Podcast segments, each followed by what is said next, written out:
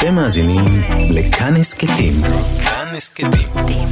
הפודקאסטים של תאגיד השידור הישראלי.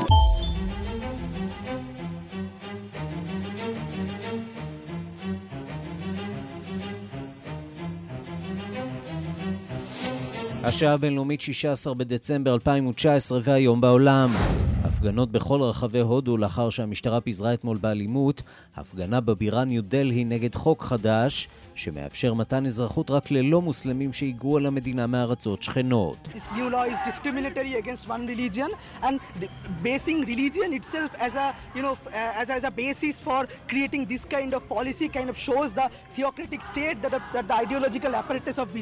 החוק הזה מפלה נגד דת אחת, החוק הזה מעיד על המדיניות התיאוקרטית שמפלגת השלטון ההינדואיסטית מנסה לכונן, אומר מפגין בקלקטה.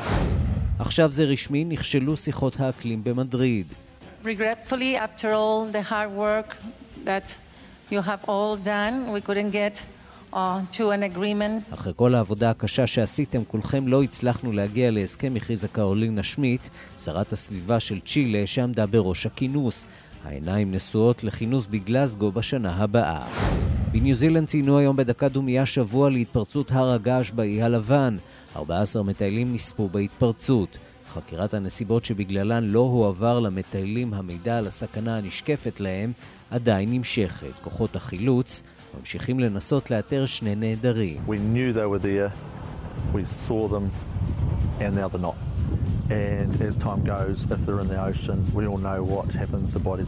ידענו שהם שם, ראינו אותם במים ועכשיו הם לא שם. כולם יודעים מה קורה לגופות שנמצאות זמן רב באוקיינוס, מספר אחד המחלצים. Christmas is almost here, and on the Hallmark Channel, we won't let you forget it with our countdown to Christmas. From the ערוץ הולמרק היא הערוץ הכי משפחתי שיש, שבו אווירת חג המולד שורה כמעט תמיד תחת מתקפה. לאחר שהצליח לצנזר פרסומת של חברה שמארגנת חתונות, משום שבפרסומת התחתנו שתי נשים. Do you think Zola could have made planning your perfect wedding easier? we do. I do. הפרסומת עוררה סערה ציבורית בקרב חוגים שמרנים, והורדת הפרסומת בקרב חוגים ליברליים. בקרב הזה, לפחות בינתיים, הליברלים ניצחו. וגם...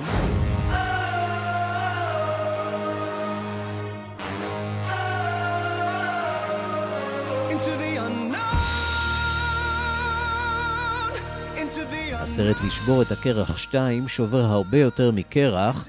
בשלושת השבועות האחרונים הצליח לגרוף מיליארד דולרים. פרוזן 2 הוא הסרט השישי של דיסני, ששובר את השיא רק השנה. עובדה שרק מגבירה את הסקרנות לקראת פתיחת שירותי הסטרימינג של החברה.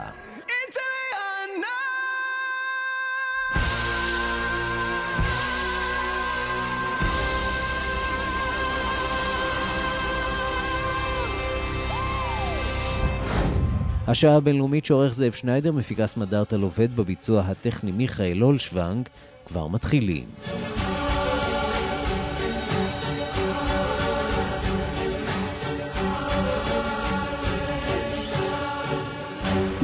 שלום רב לכם, אנחנו פותחים בארצות הברית ועם הליך אה, הדחת הנשיא טראמפ בבית הנבחרים שיגיע לסיומו השבוע, כל הצדדים כבר נושאים עיניים קדימה לסיבוב הבא, זה שיתחיל בסנאט בחודש הבא. הדמוקרטים בסנאט שיגרו אתמול רשימת עדים שהם מבקשים אה, לזמן בהם בכירים בבית הלבן. שלום לכתבנו בוושינגטון, נתן גוטמן. שלום ערן. הבקשה הזאת אה, רק פורמלית, אין ממש סיכוי שתיענה, כיוון שהרפובליקנים מטבע הדברים רוצים הליך מהיר שבו אה, תידחה בעצם היוזמה להדחת הנשיא. אה, כן, והם ודאי לא רוצים להביא עדים שיסבכו את זה. צריך אה, לזכור שמה שאנחנו נראה אחרי שנסיים השבוע בבית הנבחרים, מה שנראה בסנאט זה בעצם תמונת ראי של הדיון בבית הנבחרים. בית הנבחרים נשלט על ידי הדמוקרטים, הם שלטו שם ביד רמה בסדר היום, קבעו מי יהיו העדים, כמה זמן הם, יקדישו לכל דיון, ולכן היה כאן מיצג מאוד אה, אה, מרשים של אישומים נגד הנשיא. בסנאט אה, שולטים הרפובליקנים, הרפובליקנים בראשותו של מיץ' מקונל כבר הוכיחו שהם יודעים, הם מבינים לא מעט בפרלמנטריזם ויודעים איך לשלוט בזה, הם לא מתכוונים לתת לזה להפוך להצגה, והם ודאי שלא ייענו לרשימת הבקשות שהעביר אליהם אתמול צ'אק שומר, שרוצה לראות כמה עדים. שמעניין בין העדים ששומר רוצה לראות, הוא מבקש את ג'ון בולטון, היועץ לביטחון לאומי, האיש שיודע ודאי הכי הרבה על מה שקרה במגעים עם אוקראינה, והאיש שיש לו בטן מלאה על הנשיא טראמפ אה, שפיטר אותו, וגם מיק מלווני, ראש צוות הבית הלבן, שהיה בצומת קבלת ההחלטות וידע בדיוק כל מה שקורה, כמובן שהרפובליקנים לא יסכימו לזמן אותם לחקירה, הנה דברים שאומר הסנאטור שומר. Do any of my Republican colleagues think this phone call reflects a president pursuing the national interest or was he pursuing his own political ambitions? Every Republican, every one of them, needs to answer this question. כן, כל רפובליקני צריך לענות על השאלה האם אה, שיחת הטלפון המפורסמת של טראמפ עם זלנסקי עסקה ב, אה, באינטרסים של ארצות הברית או בקידום הצרכים הפוליטיים של אה, טראמפ, אבל גם שומר יודע שזאת לא השאלה בכלל, בסופו של דבר השאלה היא פוליטית, האם מישהו בסנאט, או לפני זה גם בבית הנבחרים, יחוש שה, שיש איזה שהם מניעים פוליטיים לעבור מצד לצד ולהפנות עורף לנשיא טראמפ, זה לא נראה ככה כרגע, להפך הרפובליקנים רק מתבצרים בעמדותיהם. מעניין לשמוע בהקשר הזה את הסנאטור לינזי גרם, אה, אחד המקורבים לדונלד טראמפ אה, עם מערכת יחסים קצת מוזרה איתו, אה, שמצהיר שהוא כבר החליט עבור מי הוא, איך הוא הולך להצביע, עוד לפני שמשפט ההדחה בסנאט התחיל. הנה דבריו של גרם. You're weaponizing impeachment and I want to end it. I don't want to legitimize it. I hate what they're doing. הוא תמיד נשמע כמו איש עקרונות uh, מאוד uh, נחרץ. כן, ויש לו עקרונות בכל הכיוונים ללינזי גרם, יש ארכיון שלם של עקרונות שלו. הם משתנים, um, כן. בהתאם לנסיבות. Um, כך שבקיצור זה נותן לנו איזושהי, איזשהו קדימון למה שאפשר לצפות לו בסנאט. כל זה כמובן אחרי שטראמפ יודח ביום רביעי בבית הנבחרים, בכך אין ספק. בסנאט בעצם הולך להיות הליך קצר, הרפובליקנים רוצים לגמור את זה בשבועיים, הם יודעים איך זה ייגמר. ויהיו שם נאומים חוצבי להבות של אה, מחוקקים, אבל בסופו של דבר כנראה שלא נלמד שם הרבה פרטים חדשים על מה שקרה. בוא נעבור מכאן אה, לארצות הברית שמגיבה לראשונה, ובזהירות לניסויים של אה, קוריאה הצפונית. סוף השנה הולכת ומתקרבת, וצפון קוריאנים כבר הודיעו שהם מתכוונים לבצע משהו עד סוף השנה, אלא אם ארצות הברית תתקפל ותיתן להם את כל מה שהם רוצים. כן, בעצם בדינמיקה שיש עכשיו, פיונגיאנג היא זו שקובעת את לוח הזמנים. והם הבהירו לפחות באופן פומבי שמבחינתם הדדליין למהלך אמריקני הוא עד סוף השנה האזרחית, יש לנו עוד שבועיים עד למועד הזה, ואחר כך, אחר כך מה? אחר כך ככל הנראה הם יבצעו ניסויים יותר משמעותיים מאלה שביצעו עד כה, אם כי בחודשים האחרונים הם כבר ביצעו שורה ארוכה של ניסויים בליסטיים ואחרים כדי לבחון וגם לאותת לגבי היכולות שלהם, ארה"ב אה, אה, שעדיין מנסה לשמר על איזה, אה, את הערוץ הזה פתוח ועדיין מאמינה שהמהלך הדרמטי הזה, המחווה הדרמטית הזאת של טראמפ לקים ז'ומון יישא איזשהו פירות, מגיבה עכשיו שוב בהסתייגות, אבל די בזהירות, הנה דברים שאומר השליח המיוחד לענייני קוריאה הצפונית, סטיבן ביגון. It is time for us to do our jobs. Let's get this done. We are here. and you know how to reach us. On this point, let me be absolutely clear. The United States does not have a deadline. We have a goal to fulfill the commitments the two leaders made during their historic summit meeting in Singapore. כן, אין לנו דדליין, אנחנו פה, תתקשרו ונדבר, כך אומר ביגון. בסופו של דבר, הפערים נוגעים בשאלת ההתפרקות הגרעינית של קוריאה הצפונית. זה בסופו של דבר תנאי המפתח שבלעדיו אי אפשר להמשיך קדימה. הצפון קוריאנים היו רוצים להמשיך בלי מחויבות לפירוז גרעיני מלא כבר בהתחלה, ומהבחינה הזאת שום דבר לא השתנה בשנתיים האחרונות. נתן גוטמן, כתבנו בוושינגטון, תודה. תודה רבה.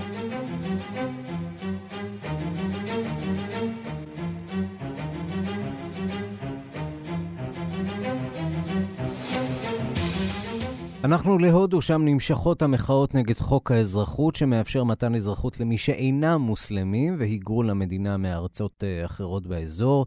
שלום לאלב ארן. שלום, שלום. חוקר הודו ורכז אגודת הידידות הפרלמנטרית הודו-ישראל לשעבר. קצת אולי על החוק הזה, חוק האזרחות שהצליח להקפיץ את המוסלמים, אבל לא רק את המוסלמים, למעשה את כל מי שבאופוזיציה שם בהודו. כן, יש, קודם כל נגיד משהו על החוק. החוק בעצם קובע שאנשים שהם אינם מוסלמים, שגרים באפגניסטן ובנגלדש, או, אה, או אה, באפגניסטן ובנגלדש או בפקיסטן. במידה והם לא מוסלמים, הם יכולים להיכנס לתוך הודו, להצהיר שהם נרדפים, אה, לקבל בהתחלה מעמד של פליטות, ויותר מאוחר גם להיכנס לתהליכים של התאזרחות. זה שינוי של חוק ההתאזרחות שהיה בהודו בעשור האחרון שלה, ב-1955, וברור שזה החוק הראשון של הודו מאז ומעולם, שמייצר הפרדה בין אה, מוסלמים לבין לא מוסלמים בתוך הודו. וחוק שעולה בקנה אחד עם אולי אידיאולוגיה, הקו הפוליטי שמוביל נרנדרה מודי, ראש הממשלה, ומפלגת ה-BJP שעומד בראשה, שהיא מפלגה הינדואיסטית שרוצה לקחת את הודו בכיוונים הללו, בכיוונים הדתיים והאתניים. כן, מבחינת הימין ההודי, אפילו הימין היותר קשה, שהוא מימין למודי, אין ספק שהודו היא המולדת של ההינדואים, אני חושב שגם מודי היה חותם על המשפט הזה. ועד עכשיו לא, לזה שום, לא היה לזה שום ביטוי בחקיקה ההודית, להפך, בחוקה ההודית נקבע שהודו היא מדינה חילונית, ויש לנו בפעם הראשונה חוק שבעצם כן נותן בפועל עדיפות להינדואים, כי גם אם הכניסו לשם גם את הנוצרים ואת מאמיני זרטוסטרה ועוד כל מיני דתות, הרי ברור שבסופו של דבר החוק הזה הוא לטובת הינדואים שחיים בבנגלדש. זה, זאת המטרה האמיתית של החוק. מחשש מה שאולי אנשי הרוהינגה המוסלמים שהיגרו ממיינמר לבנגלדש יחליטו לראות בהודו בית חדש וינדדו לשם? יש כל מיני אמירות שמנסות להצדיק את זה. מנקודת מבט שהיא יותר חוקתית, זאת אומרת יותר חילונית, כי החילוניות מעוגנת בחוקה, אבל אני חושב שב... באופן מעשי יש, אין קהילה הינדואית באפגניסטן ואין קהילה הינדואית כמעט בפקיסטן, למרות שהמקומות האלה היו חשובים ועדיין חשובים להינדואיזם. יש בבנגלדש בערך עשרה אחוז מתוך המדינה העצומה הזאת, יש בערך עשרה מיליון הינדואים, ואלה הינדואים שבאמת מרגישים חלקם נרדפים בתוך בנגלדש, ואם הם יתחילו להגר לאזור של צפון מזרח הודו, זה יכול לשנות את המאזן הדמוגרפי בין המהגרים לבין הקהילות היותר שבטיות, מה שמייצר את המהומות. וזאת את בעצם המטרה, להביא עוד הינדואים שמתגוררים במדינות אחרות, מדינות שכנות, בשביל לעשות שינוי, לחולל שינוי במאזן הדמוגרפי באזורי הגבול? נראה לי, ש... נראה לי שעשרה מיליון הודים בבנגלדש זה לא כמות שמשנה את המאזן הדמוגרפי של הודו, זה בכל זאת איזה פסיק. נראה לי שהמטרה היותר גדולה היא לעצב מחדש את הדמות הפומבית, הפרהסית של הודו, ואת זה החוק הזה עושה בצורה מאוד יעילה, ולכן יש באמת שני סוגים של הפגנות. אחד, סוג אחד זה הפגנות בעד החילוניות ההודית, בעד השוויון בין מוסלמים לבין הינדואים, והסוג השני זה בעד שימור התרבות השבטית בצפון מזרח הודו. יש הפגנות בדלהי, יש הפגנות באזור טריפורה ומיזורם, אני חושב שהמשמעות ההצהרתית של החוק הזה היא הרבה יותר גדולה מאשר המשמעות הדמוגרפית. בואו נדבר באמת על ההפגנות הללו. מי יוצא להפגין? זה רק המוסלמים, או שבאמת כל חוגי האופוזיציה ומה שאנחנו כאן בארץ אולי היינו מכנים שמאל? ברור שלא כל חוגי האופוזיציה, כי הימין ההודי ניסה להעביר את החוק הזה כבר בקדנציה הקודמת, הצליח בבית התחתון, נכשל בבית העליון, חזר בכוחות מחודשים לקדנציה שנייה והרבה יותר אסרטיבית, והימין ההודי לא יכול היה להעביר את החוק הזה בבית העליון בלי שותפים מתוך האופוזיציה, ככה שגם חלק מהאופוזיציה הצביע בעד החוק הזה, אז זה לא שכל האופוזיציה נגד החוק. שתי הקהילות העיקריות ש... נאבקות בחוק הזה זה באמת צפון מזרח הודו, נגיד מדידת אסאם, ששם מאוד חוששים מה, מהתמהיל בין מהגרים הינדואים לבין האסאמים המקוריים, ושם זה תרבויות שבטיות עתיקות שחוששות מהמאזן הדמוגרפי. והצד השני של ההפגנות זה באמת תמהיל של מוסלמים, אנשי שמאל, אנשי CPIM, שזאת המפלגה הקומוניסטית הגדולה ביותר בהודו, שהם יותר מסתכלים על, ה, על הדמות של הודו, שמשתנה להם מול העיניים. אתה יודע מה, בוא נתחבר עכשיו לערוץ NDTV ההודי, שמראיין כן. ממש עכשיו מפגינים שנמצאים ככל הנראה באחת הערים. בוא נשמע מה, מה הם אומרים שם ממש עכשיו בשידור ישיר בטלוויזיה ההודית. To be helpless on the other side of the country and to just see what's happening. This is the only way we can voice out. Yes. It, it is very, very disconcerting indeed to see what's going on, and uh, you're in solidarity with them then. Like. Yeah, I think it's even sadder. so we are privileged people. We have access to the internet, to social media, so we know what is happening. there's a whole lot of people who do not know what's happening. כן, והסטודנט הזה מדבר על כך שהם דווקא בני המזל שם בהודו, להם יש גישה למידע, הם יודעים מה קורה, ולכן הם מרגישים מחויבים כסטודנטים, כאנשים משכילים, לצאת ולהפגין נגד נרנדר מודי, נגד המגמה של הממשלה, בעצם להוביל את הודו בכיוון הזה. ובאמת ראינו ביומיים האחרונים עימות שהתפתח והיה אלים במיוחד באוניברסיטה. וזה כמובן מתסיס עוד יותר את אותה שכבה של אינטליגנציה, כניסה של כוחות הביטחון כדי לאכוף את, לאכוף את הסדר הציבורי בתוך אוניברסיטאות. בוא נגיד ככה, יש היסטוריה אה, אה, בעייתית מאוד ביחסים בין השלטון הימני בהודו לבין אה, קמפוסים שנתפסים כ... קמפוסים אה, שמאליים כמו ה-JNU בניו דלהי. Mm-hmm. מה שהסטודנט הזה מדבר עליו זה שיטה שמאוד הצליחה לשלטון ההודי בקשמיר. אתה מייצר מהלך שמכניס את כולם להלם, אתה מנתק את האינטרנט, את הוואטסאפים והכל, ואז בעצם אין דרך התארגנות לדור היותר חדש שבעצם מאוד מחובר לרשתות כפי האלה. כפי שראינו שקרה בג'אמו וקשמיר, החבל שבעצם... בדיוק, זה, זה כן. אותו מודל, כן. אותו מודל ממש. באיזשהו שלב אין מה לעשות, יש משהו באנרגיות שפוחתות, כי אנשים גם צריכים להתפרנס, לגדל משפחה, וכעבור כמה חודשים זה הופך לכמעט היסטוריה רחוקה, כמו שאנחנו היום מסתכלים על קשמיר, שהיא יצאה לגמרי מהכותרות של ה... של התקשורת כן, הבינלאומית. כן, וממש כמו שקרה uh, באיראן uh, בחודש האחרון, כך שאנחנו רואים את השיטה הזאת באמת uh, הולכת ומתפשטת לה של חסימת האינטרנט כאמצעי לבלום מחאה והתנגדות ציבורית, וזה נכון, קורה נכון, שוב נכון, נכון, בהודו. נכון. לב נכון, הרן. אז, ו, ובעצם מה שהסטודנט, אני רק אגיד משפט mm-hmm. אחרון, הפריבילגיה שהוא מדבר עליה זה שבכל זאת הם בניו דלהי, אף אחד לא יעז שם לכבות את האינטרנט ואת הוואטסאפים, נכון. ולכן הוא יכול להפגין בשביל אותם אנשים בצפון מזרח שאפילו לא יודעים מה קורה איתם. כן, וזו צרה לא פשוטה לראש הממשלה נרנדרה מודי. לב הרן, חוקר הודו ורכז אגודת הידידות הפרלמנטרית הודו-ישראל לשעבר, תודה רבה על הדברים. כל טוב להתראות. אנחנו מכאן לוועידת האקלים שהסתיימה במדריד ללא תוצאות ממשיות, הפסגה הבינלאומית. מנהיגי המדינות לא הצליחו לגבש מצע משותף שמאפשר להתקדם לעבר עתיד נקי יותר, נטול פחם. הדיווח של כתבת חדשות החוץ, נטליה קנבסקי.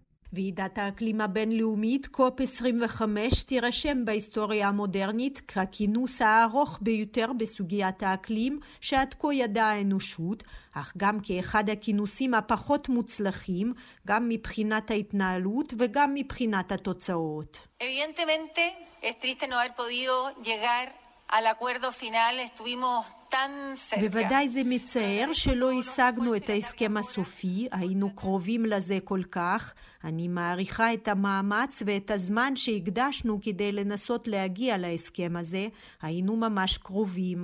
אך בכל זאת, כפי שאתם יודעים, עשינו כמה צעדים ממשיים קדימה, עם כמה החלטות ממשיות שנותנות לנו תקווה לכך שכעת אנו קרובים יותר להצבת כללים ממשיים לשוקי הפחם, הכללים שהתבססו על הגינות סביבתית ויביאו בחשבון את צרכיו של כל אחד מאיתנו. כך ברכות סיכמה את הוועידה במדריד נשיאתה, השרה קרולינה שמיד מצ'ילה. היא וממשלתה משכו ביקורת חריפה מן הארגונים הלא ממשלתיים, הטוענים שצ'ילה הייתה רכה מדי עם המדינות המזהמות ביותר, כמו ארצות הברית, סין, יפן ואוסטרליה, אך גם עם המדינות החוסמות את הנהגת השינויים בכללים הנוכחיים של שוקי הפחם, בעיקר ברזיל וערב הסעודית. הרכות הזאת של המדינה שהייתה אמורה לארח את הפסגה ובסופו של דבר הייתה נשיאתה, היא בוודאי אחת הסיבות להיעדר החלטה מוסכמת בסוגיה החשובה ביותר, הסוגיה שנוגעת לתעשיית הפחם העולמית. בפסגה במדריד השתתפו יותר מ-190 מדינות, אך את ההחלטה הזאת חסמו רק קומץ קטן של המדינות העשירות ביותר, שמרוויחות הון תועפות מן ההסדרים הקיימים בתחום. ההחלטה בעניין נדחתה לשנה הבאה, והדיון בה התחדש בפסגה בגלסגו. המומחים בטוחים שבלי שינוי ממשי בהסדרים הקיימים בשוקי הפחם, אין לצפות לירידה ממשית בפליטת גזי החממה, והירידה הזאת הרי היא הדבר העיקרי שנכתב בהסכם פריז לאקלים בשנת 2015. פעילי הסביבה הגדירו את קופ 25 כישלון צורב, המלמד בראש ובראשונה על הפער העצום בין מנהיגי המדינות לבין המדענים בפרט והעמים בכלל. גרטה טונברג, שדיברה במליאת הוועידה, הדגישה את הפער הזה. Recently,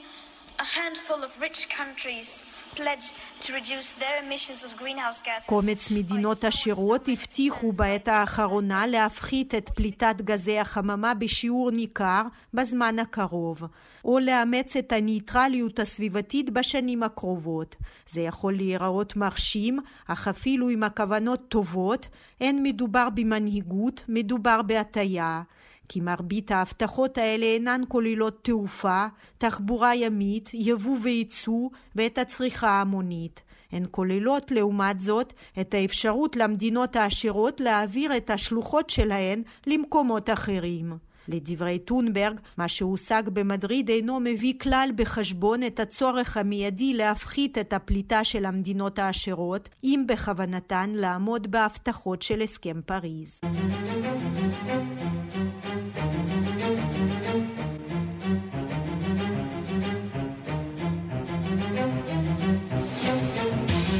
השעה הבינלאומית לבנון עכשיו, יום שני ברציפות של עימותים קשים בין המפגינים לכוחות הביטחון בבירה ביירות. בזמן העימותים רעולי פנים הציתו אה, אוהלים של מפגינים בכיכרות המחאה, ובצל ההסלמה בלבנון אה, דוחים את ההכרעה בעניין הקמת הממשלה החדשה.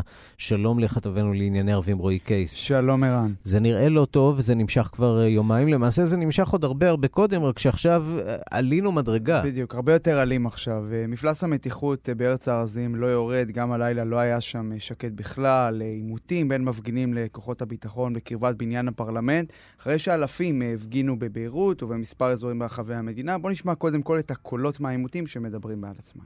הנה.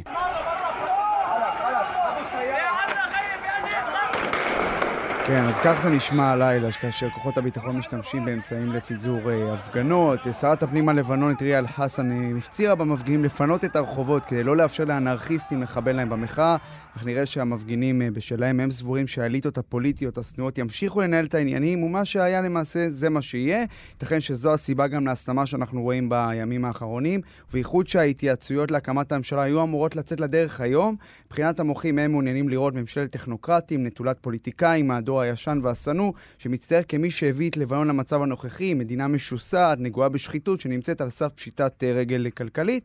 לכן, כאשר המפגינים שומעים שראש ממשלת לבנון היוצא, סעד אל-חרירי, שהתפטר לפני חודש וחצי, התמנה שוב, זה לא ספק נותן את אותותיו ברחובות, ולכן אתמול נשמעו גם קריאות ברחובות, אתה לא חוזר, הכוונה כמובן לאל-חרירי.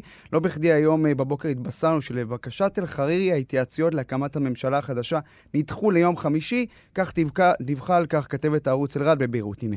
الرئيس نبيه بري رئيس البرلمان اتصل هذا الصباح برئيس الجمهورية מישל עאון. כן, אז מדווחת הכתבת של רד בביירות, יושב ראש הפרלמנט נביה בר התקשר לנשיא מישל עאון והעביר לו את הבקשה של חרירי לדחות את ההתייעצויות, הוא צריך להתייעץ בעצמו, גם אל חרירי התקשר לעאון ואמר לו גם אני צריך עדיין להתייעץ, בוא נדחה את זה.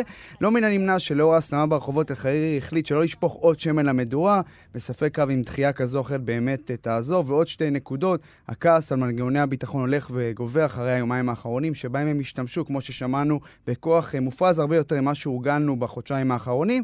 ונקודה נוספת קשורה לניסיונות לחבל אה, במחאה. תוך כדי עימותים רעולי פנים הציתו אש לאוהלים של מפגינים בכיכרות. יש מי שסבור שאולי גורם מסוים הוא זה שמנסה לתקוע טריז בין המפגינים לכוחות הביטחון, אולי חיזבאללה.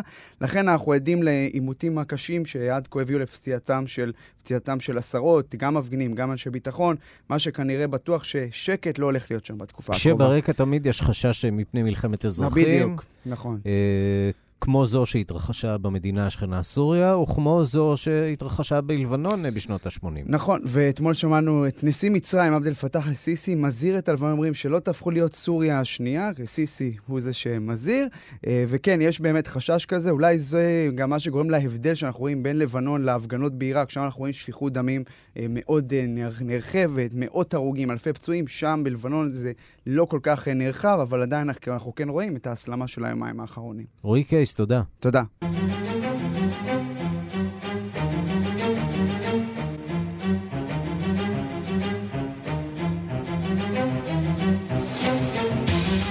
ברומניה מציינים היום 30 שנה למהפכה, אותה מהפכה שסילקה את שלטון הרודן צ'אושסקו והביאה את הדמוקרטיה, הדמוקרטיה, איך נאמר, מורכבת. שלום לעטילה שומפלבי. שלום אלן, צהריים טובים. מגיש ראשי של אולפן ynet ופרשן פוליטי. איפה היית היום לפני 30 שנה? היום לפני 30 שנה, האמת הייתי בצפון רומניה, בטרנסילבניה. יחד עם הוריי ביקרנו אצל חברים, לא בעיר שבה אני גדלתי, בביימארה, אלא טיפה יותר דרומה, בזלו. ושם אנחנו שומעים ערב אחד, או ב-16 או ב-17 בדצמבר, שומעים כבר שמועות ראשונות מטימישוארה, העיר הראשונה שבעצם הציתה את המהפכה ברומניה. ושומעים שמועות על כך שהצבא נמצא ברחבות עם טנקים ועם משוריינים ויורים באנשים ושיש מהומות, אבל זה שמועות ערן שאין דרך לאמת, משום שאין תקשורת, אין טלוויזיה חופשית, אין עיתונות חופשית, אין רדיו חופשי, אין שום דבר שיכול לאשר לנו את המידע הזה, ולכן מפה לאוזן רומניה כולה גועשת וסוערת. זה לוקח טיפה זמן, זה לוקח כמה ימים, אבל בתור ילד בן 10, 10 וחצי, אתה כבר מתחיל להבין שמשהו מאוד מאוד מוזר קורה, הרבה פחד, הרבה שמועות, הרבה רכשים, אתה לא יודע אם, ה, אם האירוע הזה יתגלגל גם אליך, אתה בוודאי חש אי נוחות מן העובדה שמה פתאום השלטון, המשטר, הרודן, אותו מנהיג, גאון הקרפטים שאי אפשר להזיז אותו, פתאום נמצא באיזשהו, באיזושהי נקודה מורכבת. תשמע, 30 שנה לאחור, אני זוכר את זה כאילו זה היה אתמול. מה קרה שם? מה אפשר בעצם את הנפילה של צ'אושסקו ברגע הזה, כשאנחנו כמובן יודעים שחומת ברלין נפלה רק כמה שבועות קודם לכן, גם בצ'כיה כבר הייתה מהפכת קטיפה, הייתה ציפייה. שזה יקרה גם ברומניה, אבל אה, זה יסתיים בצורה כל כך אלימה, אולי המהפכה האלימה ביותר אה, שהתרחשה במזרח אירופה באותם ימים. כן, ללא ספק. רומניה הייתה, היא דיממה מאוד בימים ההם. כמובן שכל הגוש המזרחי היה כבר תחת איזושהי, איזושהי תחושה של פתיחת שערים לעבר המערב. הייתה תחושה שכבר ברית המועצות לא מחזיקה באמת מעמד ולא לא מצליחה להשליט את, ה, את הסדר שהיא רוצה על כל הגוש המזרחי. צ'אושסקו באותם ימים עוד מנסה באיזשהו ניסיון נואש ממש להופיע בפני הרומנים.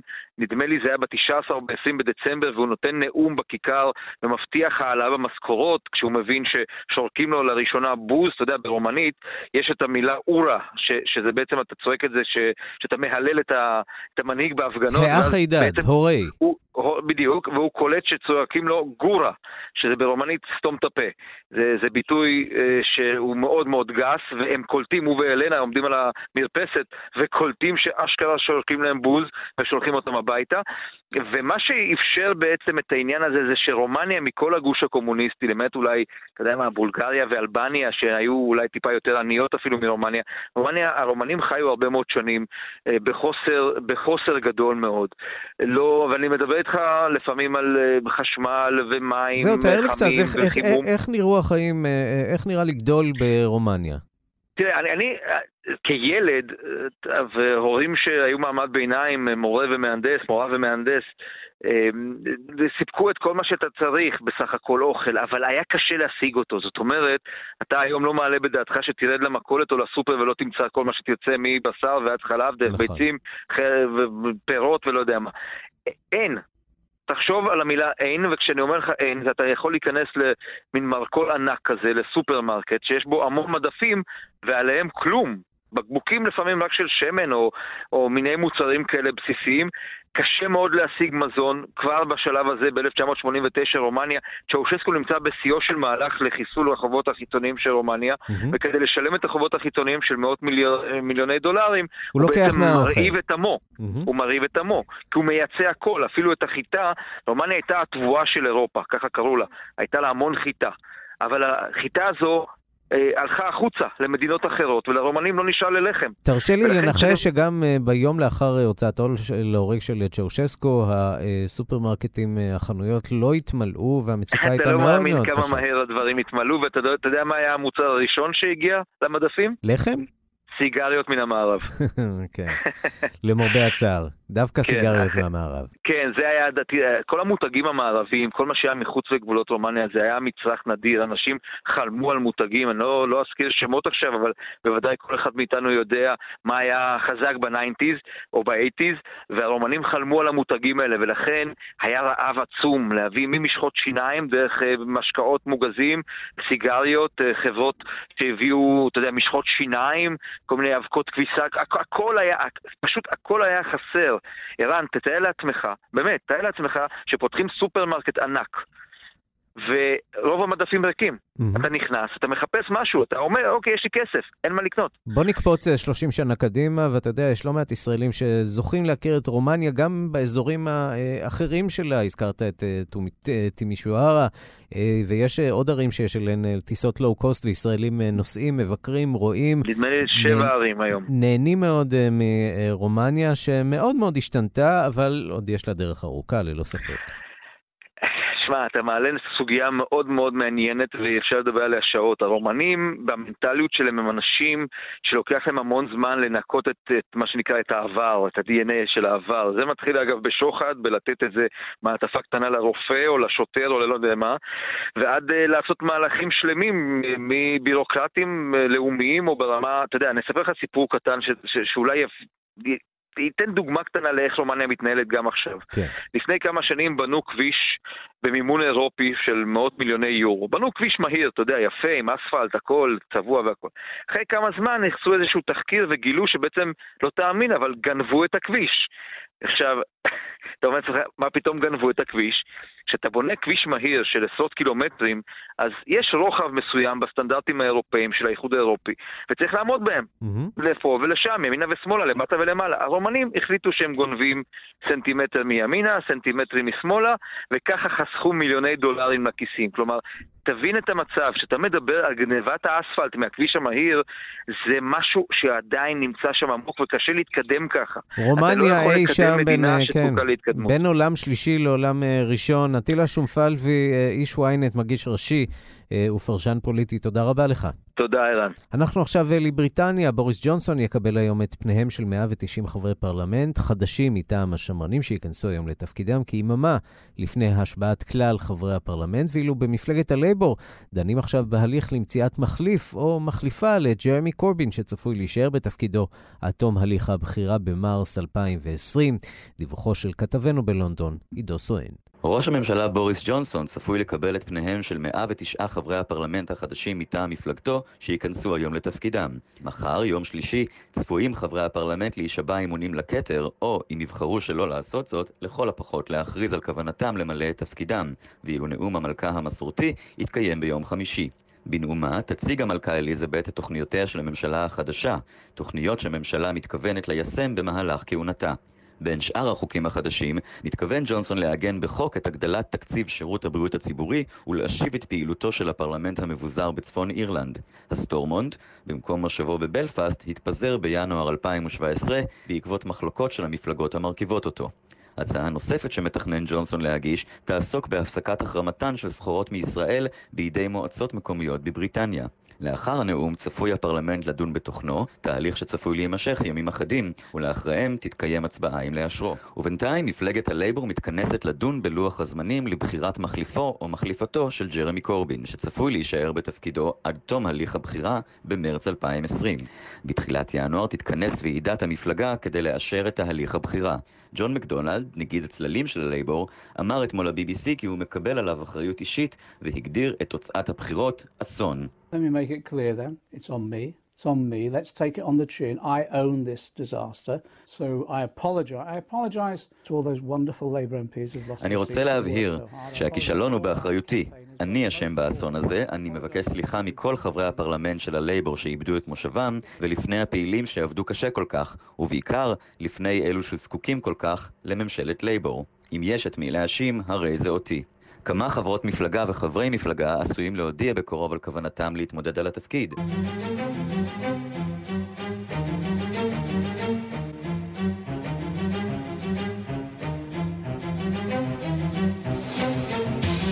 השעה הבינלאומית, חמש מדינות הסהל קיימו אתמול בניג'ר פסגת חירום מיוחדת על רקע התקפה קשה במיוחד של ארגון איסלאמיסטי בשבוע שעבר נגד הצבא של ניג'ר. לנוכח כינוסה של פסגת החירום, נדחתה פסגה מיוחדת שתוכננה היום בצרפת במטרה לדון בעתידו של הכוח הצבאי המולטילטרלי של הסהל, דיווחה של עורכת אפריקה, רינה בסיסט. מפגש החירום שהתקיים אתמול בניג'ר נפתח בטקס עצוב במיוחד. מנהיגי מאלי, ניג'ר, בורקינה פאסו, צ'אד ומאוריטניה התכנסו ליד מקום קבורתם של 71 החיילים שנהרגו ביום שלישי שעבר במתקפה של ארגון איסלאמיסטי. בינתיים שום ארגון לא קיבל עליו את האחריות להתקפה. אבל השלטונות משוכנעים כי מדובר בנקמה על מבצע משולב של צבא ניג'ר וצבא מאלי בשבוע שקדם לכך. מבצע נגד ארגוני חמושים המקורבים לאל-קאעידה ולדאעש.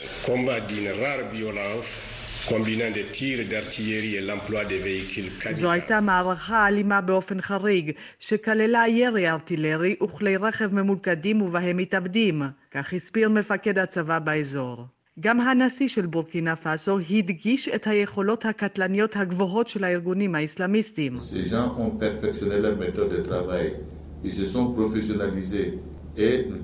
האנשים האלה שכללו את שיטות הפעולה שלהם. הם התמקצעו, ואנחנו צריכים להילחם נגד אנשים שלחמו בחזיתות אחרות, כמו סוריה או מקומות אחרים. כלומר, נגד אנשים המאמנים את ארגוני האסלאמיסטים בסהל, כך אמר הנשיא קבורה. הפסגה אתמול אמורה הייתה להתקיים בבורקינה פאסו, ולא בניג'ר. הרעיון המקורי של הפסגה באפריקה היה להכין פסגה נוספת, זו שאמורה הייתה להתקיים היום בדרום צרפת. נשיא צרפת מקרון הזמין לפני כמה שבועות את מנהיגי מדינות הסהל להגיע לעיר פה כדי לדון במצב הביטחוני בסהל ובתוכניות הפיתוח לאזור.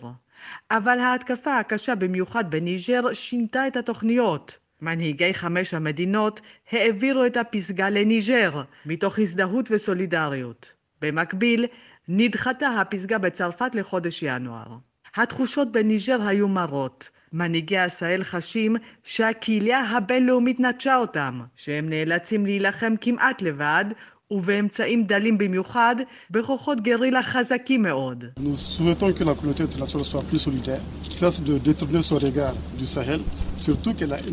אנחנו רוצים שהקהילה הבינלאומית תפגין יותר סולידריות, שהעולם יפסיק להתעלם מאזור הסהל, בעיקר לאור העובדה שהקהילה הבינלאומית נושאת באחריות להסלמת האיומים שאיתם אנחנו מתמודדים כעת.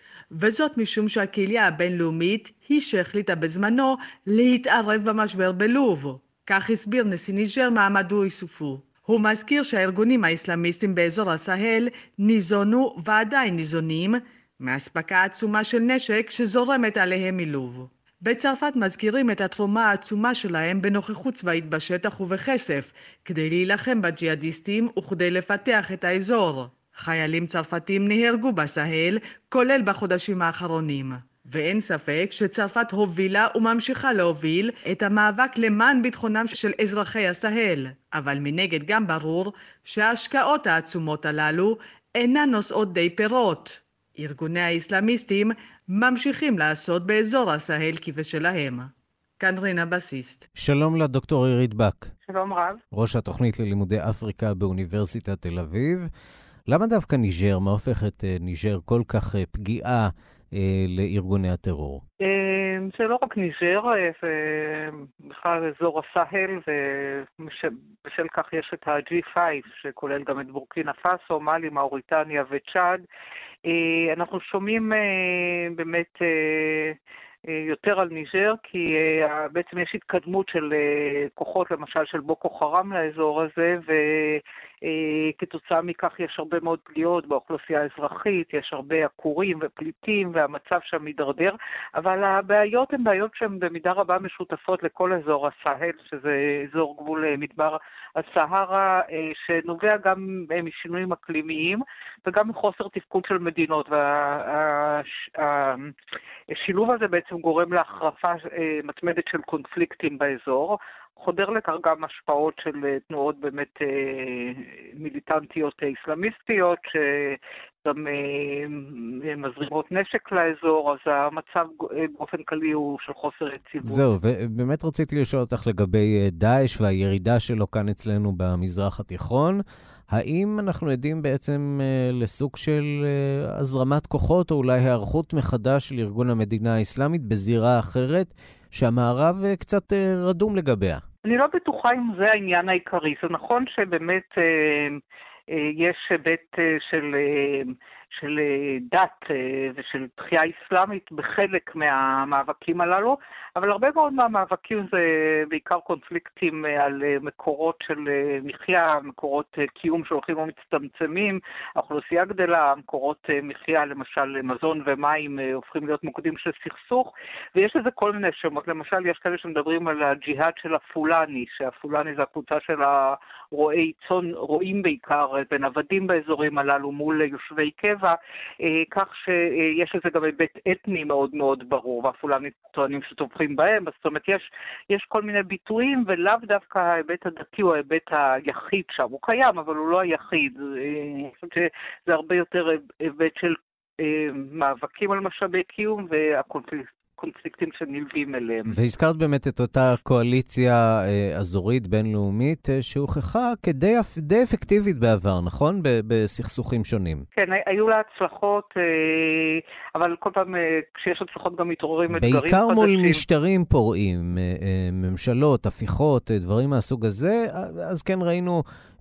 איזה שהן קואליציות אד-הוקיות ופחות אד-הוקיות נערכות ובעצם משפיעות. כן, בהחלט לכוח האזורי יש משמעות מאוד מאוד חשובה עכשיו באפריקה, למשל במערב אפריקה ארגון, אקו-וואס שבאמת פעל גם להחלפה של משטרים שסרבו לפנות, של מנהיגים שסרבו לפנות את כס השלטון, אבל חלק גדול מהבעיה גם של האזור הזה, שהוא אזור, נגיד, ללא כוח הגמוני מרכזי, כמו למשל ניגריה במערב אפריקה, אז uh, התוצאה היא שבעצם אין uh, מישהו שיכוון אולי או ינחה מלמעלה את המדיניות ויגבש איזושהי מדיניות, זה יותר נוטה ככה לכיוון של כל uh, האינטרסים של מדינה בנפרד, uh, למרות שבאמת להם, היו להם הצלחות צבאיות, אבל uh, גם הרבה מאוד בקיאים. מה גם שהמוקד של הקונפליקטים כל הזמן נע, עכשיו בורקינה פאסו הופכת להיות גם מוקד של uh, קונפליקטים מתמשכים.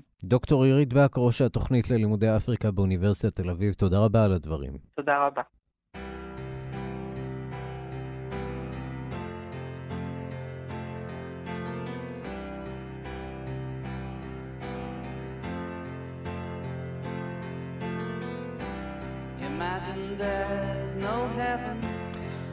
אז כמה שווים משקפיים ישנים? כנראה שלא הרבה, אלא אם מדובר במשקפיים של ג'ון לנון, החיפושית לשעבר, שכח את אחד מזוגות המשקפיים שלו, משקפי השמש, במושב אחורי של רכבו של רינגו סטאר בקיץ 1968, וכעת, במכירה פומבית בלונדון, הם נמכרו בסכום של 137 אלף אירו, אפילו קצת יותר.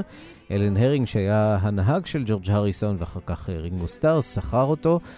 מצא את המשקפיים במושב האחורי של הרכב, כשעדשה אחת וידית אחת נפלו מהמשקפיים. לנון אמר שהוא לא צריך את המשקפיים האלה, אבל מתברר שבסופו של דבר, אחרי כל כך הרבה שנים, המשקפיים הללו שווים הרבה מאוד כסף. עכשיו הם נמכרו. וברקע השיר Imagine, שאיתו אנחנו גם חותמים את השעה הבינלאומית. עד כאן השעה הבינלאומית, מהדורת יום שני, העורך הוא זאב שניידר, המפיקות סמדארטה לובד ואורית שולץ, הטכנאים מיכאל אולשוונג ושמעון דוקרקר. אני ערן סיקורל, אחרינו רגעי קסם עם גדי לבנה. אנחנו נפגשים שוב בשתיים בלילה בשידור החוזר, וגם מחר בשתיים בצהריים עם מהדורה חדשה של השעה הבינלאומית. ועד אז תוכלו לשמוע אותנו בדף ההסכתים של כאן, חפשו אותנו תחת השם כאן עולמי באתר או בכל אה, אפליקציית אה, הסכתים, ותוכלו לקבל אותנו ישירות לטלפון, בלי פרסומות. להתראות. Imagine all